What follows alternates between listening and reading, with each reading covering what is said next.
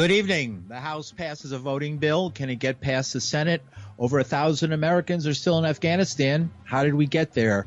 A new governor says, uh, lays out her priorities and a fight over development in Soho. With these and other stories, I'm Paul DiRienzo with the WBAI News for Wednesday, August 25th, 2021. House lawmakers approved new legislation aimed at protecting the right to vote on Tuesday amid a wave of restrictive new election laws from Republican controlled state legislatures. The bill is named for Georgia, the Georgia congressman and civil rights leader John Lewis, who died last year. Democrats say the bill, known as H.R. 4, would strengthen the Voting Rights Act of 1965, which had been weakened by a pair of Supreme Court rulings over the course of the last decade. Its supporters say they would make it more difficult for states to restrict future voting access. While the bill passed the House along party lines with 219 Democrats in favor and all 212 Republicans opposed, it now faces steep GOP opposition in the evenly divided Senate. Republicans have characterized the legislation as a federal overreach into the state's role in election processes. But today, the Reverend William Barber of the Poor People's Campaign was outside the House demanding action. We are asking the House and this Speaker, who has been so clear on the issues, to hold the line. Yeah. To say to the Senate, you cannot use the filibuster to be a modern day form of interposition and nullification. Dr. King denounced that 58 years ago at the March on Washington, interposition and nullification. And we need to have all of this. So hold the line and say on the behalf of poor and low wealth people who will be hurt. These voting rights suppression bills are not just hurting black people. It's hitting black people. It's hitting brown people. It's going to hit Asian people. It's going to hit native people. It's going to hit disabled people and they're going to hurt poor and low wealth people. And that is the Reverend William Barber. While Biden has spoken about the urgent threat to the right to vote, he's faced increasing criticism from his allies for not doing more to ensure that federal voting legislation becomes law. Voting rights groups have called on Biden to come out in support of eliminating or changing the filibuster rules in order to allow voting rights bills to pass with a simple majority, sidestepping widespread Republican opposition. And two members of Congress made an unauthorized whirlwind trip to Kabul early Tuesday, leaving less than 24 hours later on a flight used for evacuating U.S. citizens, allies, and vulnerable Afghans. The visits by Dem- Massachusetts Democrat Representative Seth Moulton and Michigan Republican Peter Meijer which was not approved as part of the normal process for congressional fact finding trips, served as a distraction for military and civilian uh, staffers attempting to carry out frenzied rescue efforts, as according to people familiar with the trip who spoke on the condition of anonymity to the Associated Press because they were not authorized to talk about the matter. House Speaker Nancy Pelosi, for her part, was pretty irate about it today. We didn't want anybody to think that this was a good idea and that they should try to follow suit. It's an important thing. We wanted to make sure they were safe for themselves, but also for what consequences could flow, a ramification if something happened to them while they were there. So they have to make their own case as to why they went and this or that. But it was not, in my view, a good idea. You need the approval of your committee chair in order to do that. And we've put out the word to committee chairs there ain't going to be no planes or this or that for, for people going to the region. I don't think they had any committee approval. And Pelosi's condemnation of the trip was echoed by Republican Kevin McCarthy, who's usually very much on the opposite side on this one issue. They both agreed that uh, members of Congress should not be traveling to Afghanistan where they might be kidnapped and held or killed, and then what would happen next? Would we have a war uh, over that? I mean, they they don't realize the danger they're putting the country in by taking these trips. It's not clear how the lawmakers, both of whom served in Iraq before being elected to Congress, first entered Afghanistan. Moulton's office didn't confirm the trip until the plane evacuating the members of Congress left Afghanistan's airspace, while Meijer's office has not responded to media inquiries.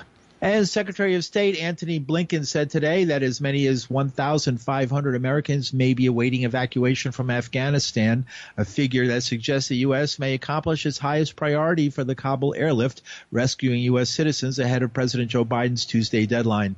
Untold thousands of at-risk Afghans, however, still are struggling to get into the Kabul airport, while many thousands of other Afghans already have flown to safety in 12 days of around-the-clock flights.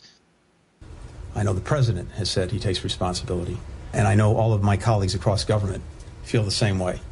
And I can tell you that there will be plenty of time to look back at the last six or seven months, to look back at the last 20 years, and to look to see what we might have done differently, what we might have done sooner, what we might have done more effectively. But I have to tell you that, that right now, my entire focus is on the mission at hand. And there's going to be, as I said, plenty of time to do an accounting of this when we get through that mission. Secretary of State Antony Blinken. Blinken said the State Department estimates there were about 6,000 Americans wanting to leave Afghanistan when the airlift began August 14th as the Taliban took the capital after a stunning military conquest. About 4,500 Americans have been evacuated so far, Blinken said, and among the rest, some are understandably very scared.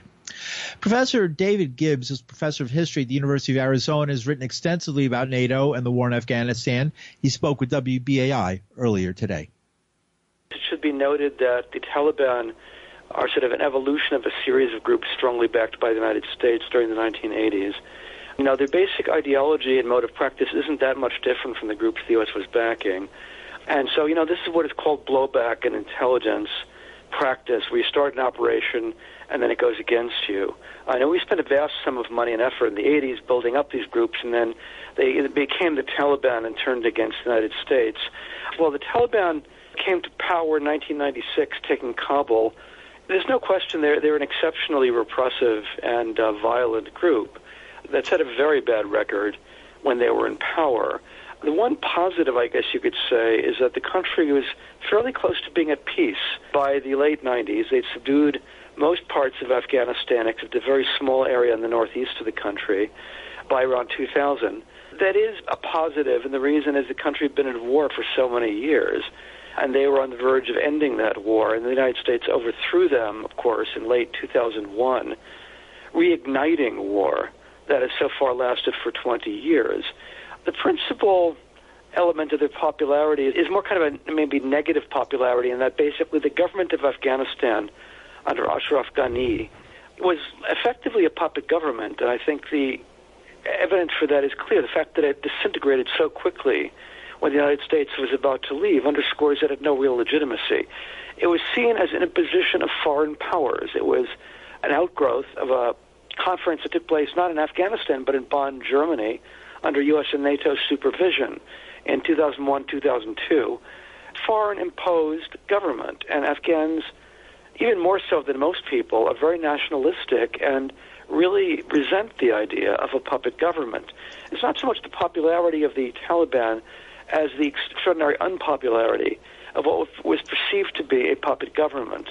There were no big pitched battles or anything like that. It wasn't any brilliant military strategy. It was that the government disintegrated essentially in province after province, and the Taliban filled the vacuum.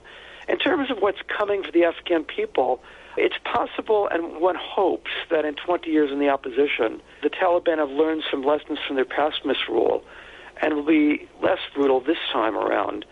They clearly are the government of Afghanistan at this point in time. The only positive you can say about it, as in the past, is that this is the end, or likely the end of warfare, or very close to the end of warfare. And that certainly is a good thing for the people of Afghanistan. One question I had was about Osama bin Laden and the tie to Osama bin Laden. Osama bin Laden was the son of one of the richest families in Saudi Arabia who worked pretty closely with the CIA during the 1980s fighting the Soviets. Again, this is a case of blowback. The United States played a significant role in making possible the creation of the Taliban during the 1980s and working with Osama bin Laden. Then Osama bin Laden, working from Afghanistan, helped to orchestrate the 9 11 terrorist attacks, which was, of course, a brutal attack, killed 3,000 innocent people. Obviously, the overthrow of the Taliban was claimed to be justified by the need to prevent future acts of terrorism. The irony, of course, is that in doing so, it killed about 6,000 Americans in Afghanistan, both U.S. military and contractors, twice what were killed in 9 11. It wasted $2.3 trillion, far more than the cost of the 9 11 terrorist attacks. U.S. attack on Afghanistan in uh, 2001 was intended to deal with the problem of terrorism. The cure was worse than the disease. We did far more damage to ourselves by getting involved in a ground war in Afghanistan than ever took place as a result of Al Qaeda. You could say, as a means of promoting U.S. security, U.S. intervention in Afghanistan has been an unmitigated disaster. And that's Professor David Gibbs. He's a professor of history at the University of Arizona and has written extensively about NATO and the war in Afghanistan. On a lighter note, the United States military said an Afghan baby girl was born on a C 17 military aircraft during the massive evacuation that will carry the experience with her. Her parents named her after the plane's call sign, Reach. The girl was born Saturday, and members of the 86 Medical Group helped in her birth as the plane flew from Kabul to Ramstein Air Base in Germany. Two other babies whose parents were evacuated from Afghanistan have been born over the past week at Landstuhl Regional Medical Center, the U.S. military hospital in Germany. And you're listening to the news on WBAI New York. I'm Paul DiRienzo. The World Health Organization met today. Among the questions was how the world body plans to investigate the origins of the coronavirus, which apparently first appeared in Wuhan, China, and has been the target of U.S. conspiracy theories of sorts, saying that China somehow released the virus from their uh, facility, a virus facility that they run in Wuhan.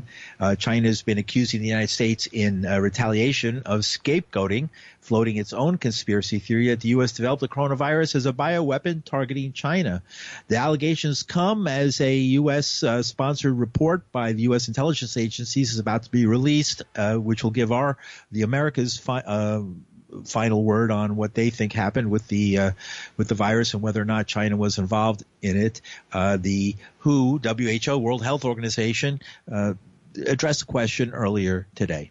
We've heard statements from our Chinese colleagues that there are studies that are underway um, in China um, we would have to ask them specifically what those studies are, and we look forward to the results of those. These include studies of uh, looking at serology, looking at sera that is stored from 2019, looking at tracing back of animals um, that are there. I don't have the specifics on these exact studies. We very much look forward to what those studies are. There should be no delay in actually carrying those out. The international team, we had a meeting with them today, in fact. We've had several meetings with them. Some of them are continuing to discuss with their colleagues in China. There are many bilateral research uh, relationships that are happening with scientists around the world, and these studies are starting to be published. We need to gather all information that we have in China and elsewhere to be able to get to the bottom of this. From our point of view, it's time to, you know, move on, get on with this, and really keep it rooted in the science we are hoping for is that any release of information on future studies goes from a political debate to a scientific one. Dr. Ryan is online and has something to add. When you actually look at the the report of the international mission, they laid out studies that should be carried out by all parties, uh, including China and outside. And there's been nothing to prevent those uh, studies actually proceeding. And there is no need as such for a new international team to go to the field unless that is absolutely uh, required. These are important ecologic uh, and, and, clinical and other studies that re- rely on actually getting data and getting that data made available. And a lot of the work is that actually going out and collecting that data or releasing that data that already uh, exists. And uh, we do look forward to, to getting updates uh, from our Chinese colleagues on the progress uh, with those studies. All of that data from both China and from the other international studies will be considered by the scientific advisory group on origin. That is the point, is to be able to bring all of that data into the open. And that was Dr. Mike Ryan uh, of the World Health Organization. So now we're going to move on to the next story. Graphic body camera video kept secret for more than two years shows a Louisiana State Police trooper pummeling a black motorist 18 times with a flashlight. An attack the trooper defended as pain compliance. I'm not resisting. I'm not resisting. Aaron Larry Bowman can be heard screaming between blows on the footage obtained by the Associated Press. The May 2019 beating following a traffic stop left him with a broken jaw, three broken ribs, a broken wrist, and a gash to his head that required six staples to close. Uh, we're going to hear a clip from that uh, video footage, and um, I suggest to turn down the radio and come back in about half a minute if uh, you're disturbed by that. Hold on, hang tight. I haven't done nothing. Give me your hand. Give me fucking hand. Give me your fucking hand. Give me your hand. Give me your hand. I'm not resisting. Give me your hand. Give me your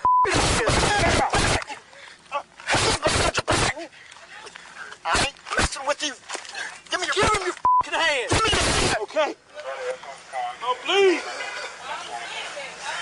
They hit me in the hand with a flashlight. Bowman's encounter near his Monroe home came less than three weeks after troopers from the same embattled agency punched, stunned, and dragged another black motorist, Ronald Greene, before he died in police custody on a rural roadside in northeast Louisiana.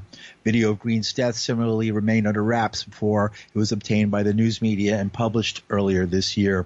Federal prosecutors are examining both cases in a widening investigation into police brutality and potential cover-ups involving both troopers and state police brass.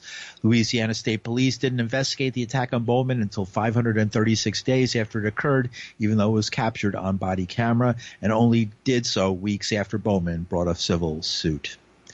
And back in New York, New York's new governor, Kathy Hochul, promised more government transparency on her first day in office.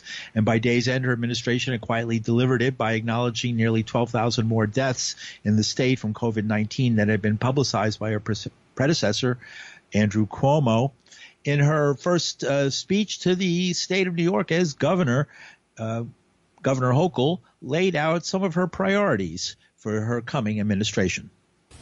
We need to require vaccinations for all school personnel with an option to test out weekly, at least for now. To accomplish this in New York, we need partnerships with all levels of government, and I'm working now on getting this done. New York is launching a back to school COVID 19 testing program to make testing for students and staff widely available and convenient. I'm also immediately directing the Department of Health to institute universal masking for anyone entering our schools. Later this week, I'll announce a series of school related policies that will be concise and consistent, giving the school districts what they have been asking for. President Biden and our federal delegation, led by Senators Schumer and Gillibrand, worked hard to secure funds for renters, landlords, workers, and more. But I am not at all satisfied with the pace that this COVID relief is getting out the door. I want the money out now. I want it out with no more excuses and delays. We're launching a new targeted campaign to reach more New Yorkers on rental re- relief. I'm hiring more staff to process applications immediately. I'm also assigning a top team to identify and remove any barriers that remain. New Yorkers should know if you apply and qualify for this money, you will be protected from eviction for a solid year. Let me repeat. If you apply and qualify, you will not be evicted for a year. Today, I'm directing an overhaul of state government policies on sexual harassment and ethics, starting with requiring that all training be done live instead of allowing people to click their way through a class. In a new era of transparency, one of my hallmarks of my administration, will focus on open, ethical governing that New Yorkers will trust. And that is Governor Kathy Hochul laying out some of her priorities for coming administration. And closer, even closer to home, a critical hearing on the contentious Soho NoHo rezoning Monday night lasted more than a full five hours. It saw scores of people testify both for and against the plan. Manhattan Borough President Gale Brewer presided over the marathon affair, part of her land use review of the proposal under ULURP. The full city process can take more than a year and a half, uh, more than half a year to complete. Brewer is under a deadline to issue her advisory opinion on the proposed rezoning by August 26, after which the review comes uh, moves on to the Department of City Planning before going to the full City Council for a full vote that is binding. Mayor de Blasio and City Planning are currently in a mad scramble to get the Soho NoHo ULURP approved under the wire before he's term limited out of office at the end of the year. The hearing followed the pattern set by previous ones on the hot button issue. Local residents, most of them long timers, overwhelmingly spoke out against the rezoning, while young, largely male advocates, presumably mostly from the group Open New York, supported it. Mixing things up a bit this time, a series of young speakers saying they were testifying on behalf of village preservation raised objections to the plan.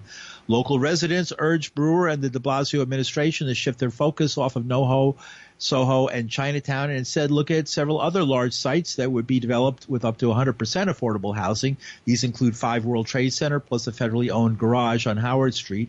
In addition, some called for affordable units to be built on the vacant lot owned by Trinity Real Estate at Duarte Square Canal Street and 6th Avenue that is currently home to the Gitano outdoor party space. Trinity initially planned a large residential tower with a public school at its space for the site, but later swapped it an off, uh, for an office tower project instead. Uh, but there has been no headway in the deal. Two local elected officials savaged the rezoning scheme, including Assembly member Deborah Glick and Congress member Carolyn Maloney. Opponents note that the rezoning has major loopholes that would allow market rate developers to uh, avoid including affordable housing in their projects, such as if they don't create more than 25,000 square feet of new residential space. Although the current uh, council, city council person in that area, Margaret Chin, is a strong supporter of the project, along with the mayor. The newly elected replacement, Christopher Marte, is a opponent and ran as an opponent. Uh, winning 60% in a nine-way race uh, as an opponent to the project. He spoke with WBAI earlier today.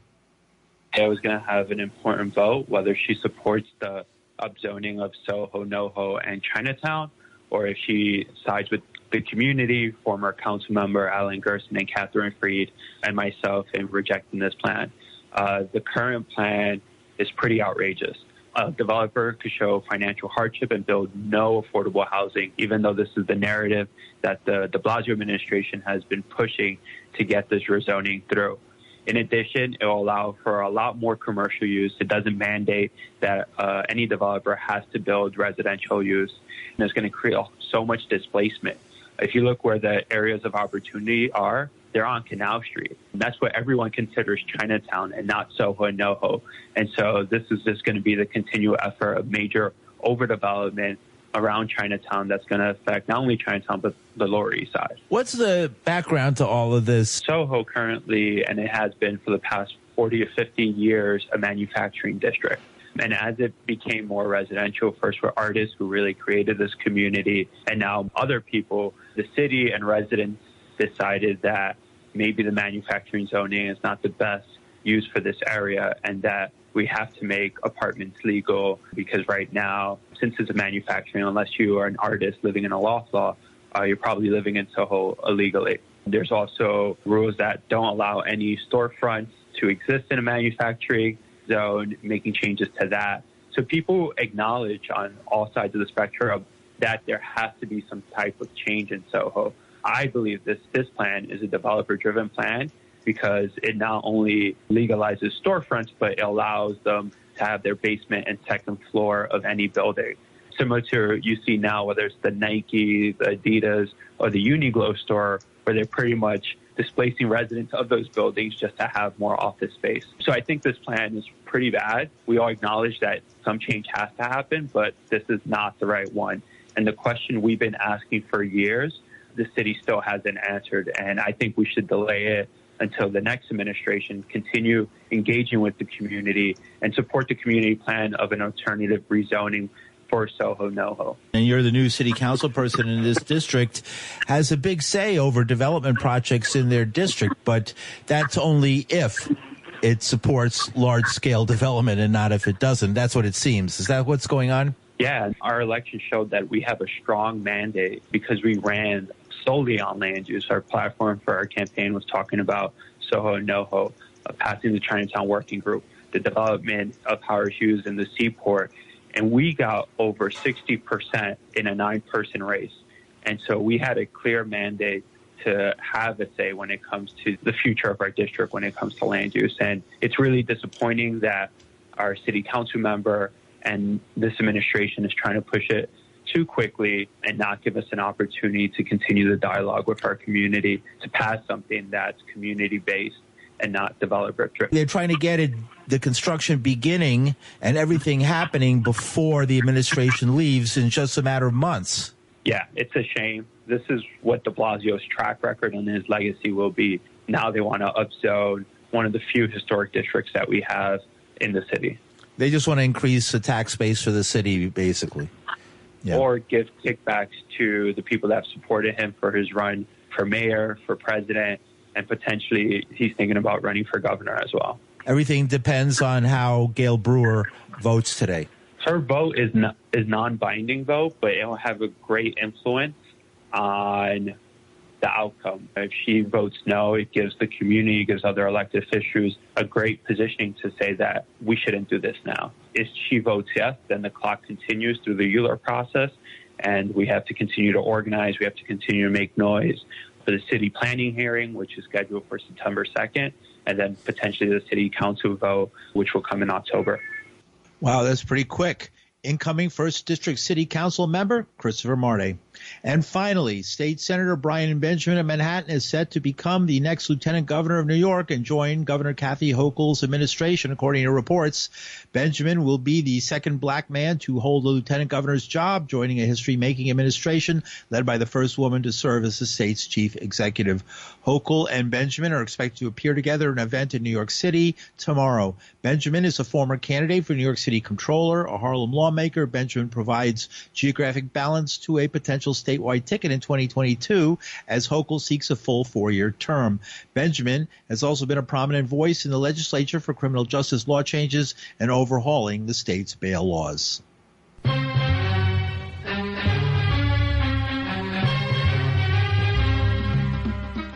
And that's some of the news for Wednesday, August 25th, 2021. The news was produced with Linda Perry. Our engineer is Reggie Johnson. From New York City, I'm Paul DiRienzo. Thanks for listening.